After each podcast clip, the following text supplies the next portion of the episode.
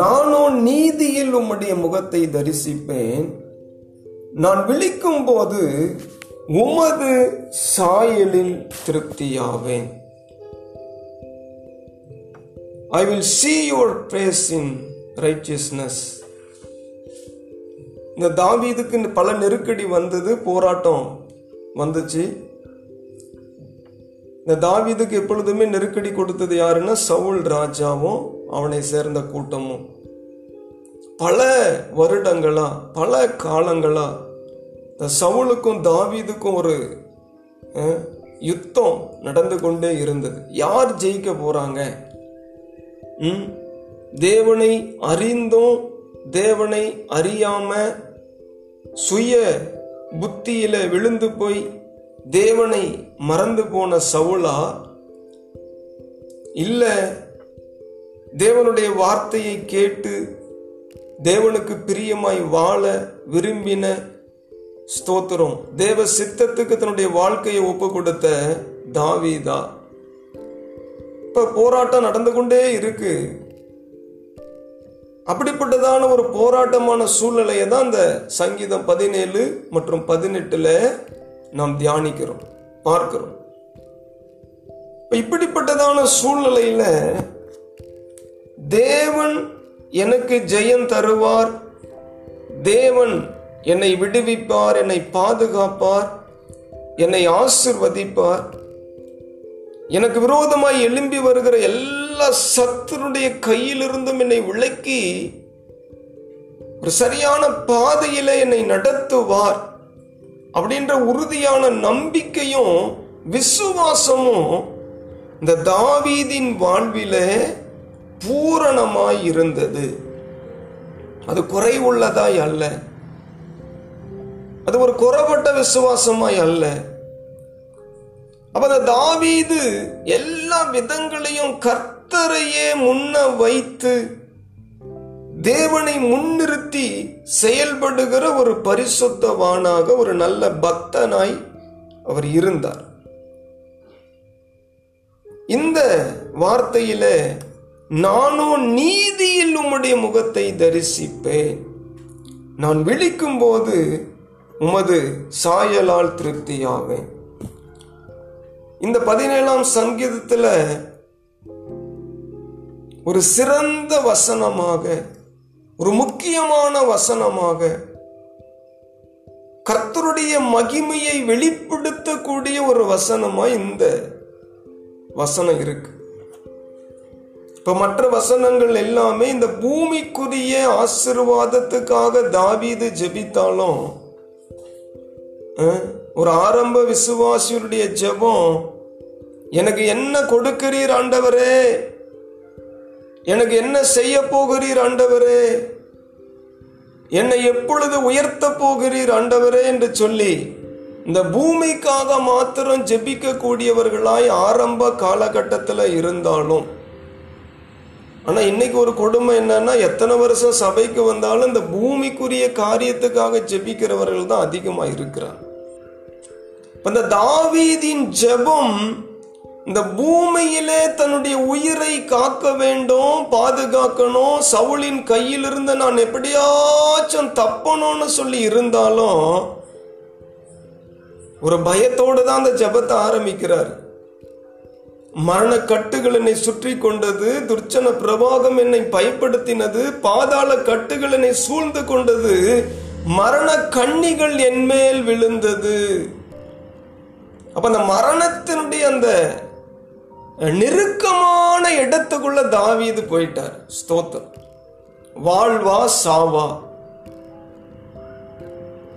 Death R life, இப்ப அந்த காலகட்டத்தில் நிற்கிறார். அப்ப இப்படிப்பட்ட ஒரு நெருக்கடி நம்ம வாழ்க்கையில வந்தா நம்மில் அநேகர் என்ன செய்வோம்? உம்மை தேடனே, உங்க சமூகத்துக்கு வந்தேனே, உமக்கு காணிக்கையும் போட்டேனே, ஆனாலும் ஏன் ஆண்டவரே என் வாழ்வில் இப்படிப்பட்ட நெருக்கடி வந்துருச்சு, இன்னும் நீர் கவனிக்காம இருக்கிறீரே அப்படின்னு முறுமுறுக்கிறவர்களும் முணுமுணுக்கிறவர்களும் இருக்கிற பட்சத்தில் பயத்தோடு தான் தாவீது இந்த ஜெபத்தை ஏறெடுக்கிறாரு. ஆனா அந்த ஜெபத்தின் முடிவிலே அந்த தாவீது ஸ்தோத்திரம் ஒரு தீர்மானத்தோடு கூட அதை நிறைவு செய்கிறார். நானும் நீதியில் உம்முடைய முகத்தை தரிசிப்பேன், நான் விழிக்கும் போது உமது சாயலால் திருப்தியாவேன். தாவீது தன்னை நீதியுள்ளவனாக விசுவாசிக்கும் சொல்லும் ஒரு ஜபமாக இந்த வேத பகுதி இருக்கு. இன்னொரு பக்கம் தான் மறித்தாலும் மீண்டும் மரணத்திலிருந்து உயிரோடு கூட எழுவேன் அப்படின்றத தாவீது விசுவாசிக்கிறாருங்க. ம் புதிய ஏற்பாட்டு விசுவாசிகளுக்கு மாத்திரம்தான் பரலோகத்தை குறித்த நம்பிக்கை இருந்ததுன்னு சொல்லி நம்ம நினைக்க கூடாது. அநேகர் இன்னைக்கு சொல்றாங்க பழைய ஏற்பாடு என்பது இந்த பூமிக்குரிய ஆசீர்வாதத்தை தேடுவதா மாத்திரம் இருந்துச்சு, புதிய ஏற்பாடு பரலோக ஆசீர்வாதத்தை மாத்திரம் தேடக்கூடிய ஒன்றா இருந்ததுன்னு சொல்லி பகுத்து அதை வெவ்வேறு விதமா போதிக்கக்கூடியவர்களும் உண்டு, நாம் புரிந்து கொள்ளுகிறவர்களும் உண்டு. இதன் மத்தியில நான் மறித்தாலும் சவுல் எனக்கு விரோதமா எழும்பி வந்துட்டான், சவுலின் படை மூவாயிரம் படை வீரர்கள் சுற்றி வளைத்து கொண்டார்கள், ஒருவேளை ஒருவேளை ஒருவேளை நான் மறித்தாலும் இந்த யுத்தத்திலே சவுல் என்னை கொன்று போட்டாலும், இந்த யுத்தத்திலே சவுலின் படை என்னை மேற்கொண்டு விட்டாலும், நான் மரித்து போனாலும், நான் விழிக்கும் போது வெனை அவக் from the sleep of death உமது சாயலில் நான் திருப்தியாவேன். இந்த தாவீதுக்கு இப்படி நம்பிக்கை இருந்துச்சு. இந்த தாவீதின் சங்கீதத்துல பார்க்கும்போது தாவீது உலகத்தை நேசிக்கிற ஒரு மனுஷனா இல்லை, உலகத்தின் காரியங்களை நேசித்து ஓடுகிற ஒருவனா இல்லை, உலகத்தின் பணங்களையும் பதவிகளையும் பட்டங்களையும் படிப்பை மாத்திரம் டிபைன் பண்ணி இருக்கக்கூடிய ஒரு தாவீதா பக்தனா இல்லை. அந்த நெருக்கடி நேரத்தில் கூட ஒருவேளை ஆண்டவரே நான் மறிச்சு போயிட்டா, ஒருவேளை அந்த சவுல் வந்து அந்த சவுலின் படை வந்து என்னை கொன்று போட்டு விட்டாலும், அந்த மரண கட்டுகளும் பாதாள கட்டுகளும் அந்த துர்ச்சன பிரவாகமும் மரண கண்ணிகளும் என் மேல் விழுந்து ஒருவேளை நான் மறித்து போனாலும், நான் விழிக்கும் போது உங்க சாயலிலே திருப்தியாவேன். That is when David would see God. ஆமா, அவருடைய சாயலிலே நான் திருப்தியாவேன், நான் உயிரோடு கூட எழுவேன், நான் திரும்பவும் அந்த தேவனை நான் அவருடைய சாயலிலே அவருடைய முகத்தை நான் தரிசிப்பேன்ற அந்த விசுவாசம் பழைய ஏற்பாட்டு பரிசுத்தமான இருக்கிற தாவீதுக்கு இருந்ததுன்னா, இன்றைக்கு நம்மில் அநேகர் பரலோகத்தை குறித்த ஒரு நம்பிக்கையற்றவர்களாகவும் வாழுகிறோம். பரலோகமா அப்புறம் பார்த்துக்கலாம், பரிசுத்தமா அப்புறம் பார்த்துக்கலாம், தேவ நீதியா அப்புறம் பார்த்துக்கலாம், ஒரு டிசிப்ளின் உள்ள கிறிஸ்டியன் லைஃபா அப்புறம் பார்த்துக்கலாம், ஒரு சாட்சியுள்ள வாழ்க்கையா அப்புறம் பார்த்துக்கலான்னு யோசிக்கிறவர்கள் மத்தியில் அந்த மூன்று வாலிபர்கள் சொன்னாங்க பாருங்க, பாபிலோன் தேசத்துல நாங்கள் ஆராதிக்கிற எங்கள் தேவன் எங்களை தப்புவித்தாலும் சரி தப்புவியாமல் போனாலும் சரி, இந்த ராஜா செய்து வைத்திருக்கிற அந்த சிலையை நாங்க வணங்க மாட்டோம். ஒரு அப்படிப்பட்ட ஒரு கான்பிடன்ட், அப்படிப்பட்ட ஒரு உறுதி அவர்களுக்குள்ள இருந்தது. ஆகவே இன்றைக்கு அநேக நேரங்கள்ல அந்த பூமிக்குரிய வாழ்க்கைக்கு தான் பிரயாசங்கள் ஓடுதே தவிர பரலோகத்தை குறித்து அநேகருக்கு சிந்தை இல்லை. ஆமா, சமீபத்தில் ஒரு ரட்சிக்கப்பட்டவங்க கேட்டாங்க, பரலோகம்லாம் இருக்குதா பாஸ்டர், அதெல்லாம் சும்மா ம் அதெல்லாம் ஒரு பூச்சாண்டி கதை, ஸ்தோத்திரம், நான் மறிக்கும் போது, நான் மறித்து நான் திரும்பவும் விழிக்கும் போது உம்முடைய வருகையின் போது உமது சாயலில் நான் திருப்தியாவேன், உம்முடைய முகத்தை நான் தரிசிப்பேன்ற அந்த ஒரு நம்பிக்கை, அந்த மறுபிறப்பை குறித்த ஒரு நம்பிக்கை, அந்த மறுபிறப்பை குறித்த ஒரு விசுவாசம், அந்த தேவனை விசுவாசிக்கிறவர்களுக்கு நித்திய ஜீவன் உண்டு. தேவன் தம்முடைய ஒரே பேரான குமாரனை விசுவாசிக்கிறவன் எவனோ அவன் கெட்டு போகாமல் நித்திய ஜீவனை அடையும்படிக்கு அவரை தந்தருளி இவ்வளவாய் உலகத்தில் அன்பு கூர்ந்தாரே. அந்த நித்திய ஜீவன், அந்த எவர்லாஸ்டிங் லைஃப், மரணமில்லாத வாழ்க்கை எனக்கு உண்டு. ஓ ஸ்தோத்திரம். இயேசு கிறிஸ்துவனுடைய சீஷர்கள் இன்றைக்கு வரைக்கும் அநேக பரிசுத்தவான்கள் கொல்லப்படுகிறார்கள், துன்புறுத்தப்படுகிறார்கள், நெருக்கப்படுகிறார்கள், ஒடுக்கப்படுகிறார்கள். அன்றைக்கும் கூட இயேசு கிறிஸ்துவ பற்றி சொன்னதுக்காக பேதுரும் யோவானையும் பிடித்து கட்டி வைத்து அடித்து, இனி ஒருபோது இயேசுவை குறித்து சொல்லக்கூடாதுன்னு சொல்லி வான் பண்ணி அனுப்பி விடுறாங்க. அந்த இடத்துல அவங்க சொல்றாங்க, இயேசுவை நிமித்தம் அடி வாங்கினது நல்லதுன்னு சொல்லி போறாங்க.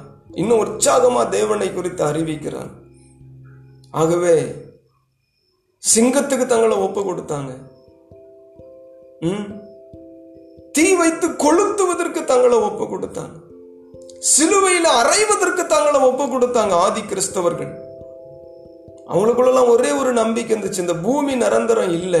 இன்றைக்கு இந்த பாடுகள் வழியா நாம் மரித்தாலும், ஒரு பக்தன் சொல்றாரு, என் சரீரத்தை பல துண்டுகளாய் வெட்டி போட்டாலும் அந்த ஒரு ஒவ்வொரு சரீரத்தின் அவயங்களும், அந்த ஒவ்வொரு துண்டும் அது இயேசு இயேசு இயேசு இயேசுன்னு சொல்லுன்னு சொல்லி மரித்த பரிசுத்தவான்கள் அநேகர் உண்டு. இன்றைக்கும் கர்த்தருக்காய் வைராக்கியமாய் இருந்து மரிக்கிறார்.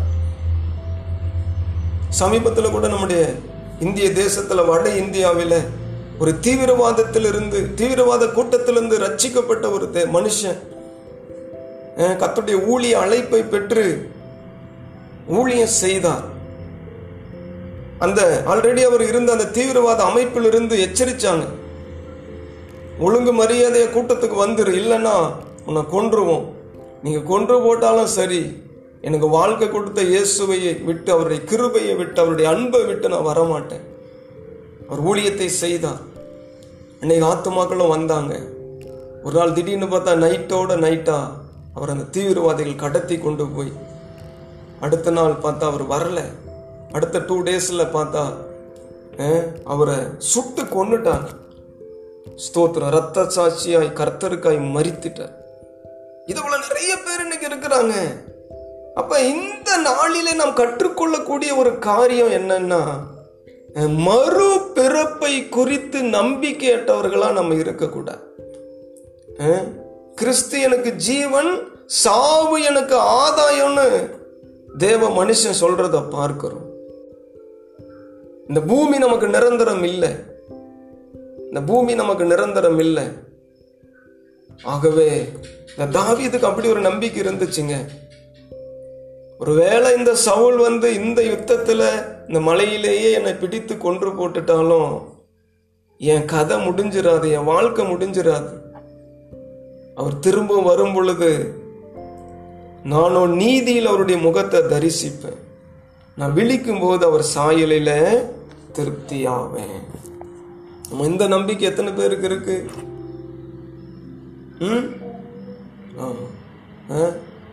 இந்த பூமியில ரெண்டு முறை பிறந்துட்டா அவங்களுக்கு மரணமே இல்லையா?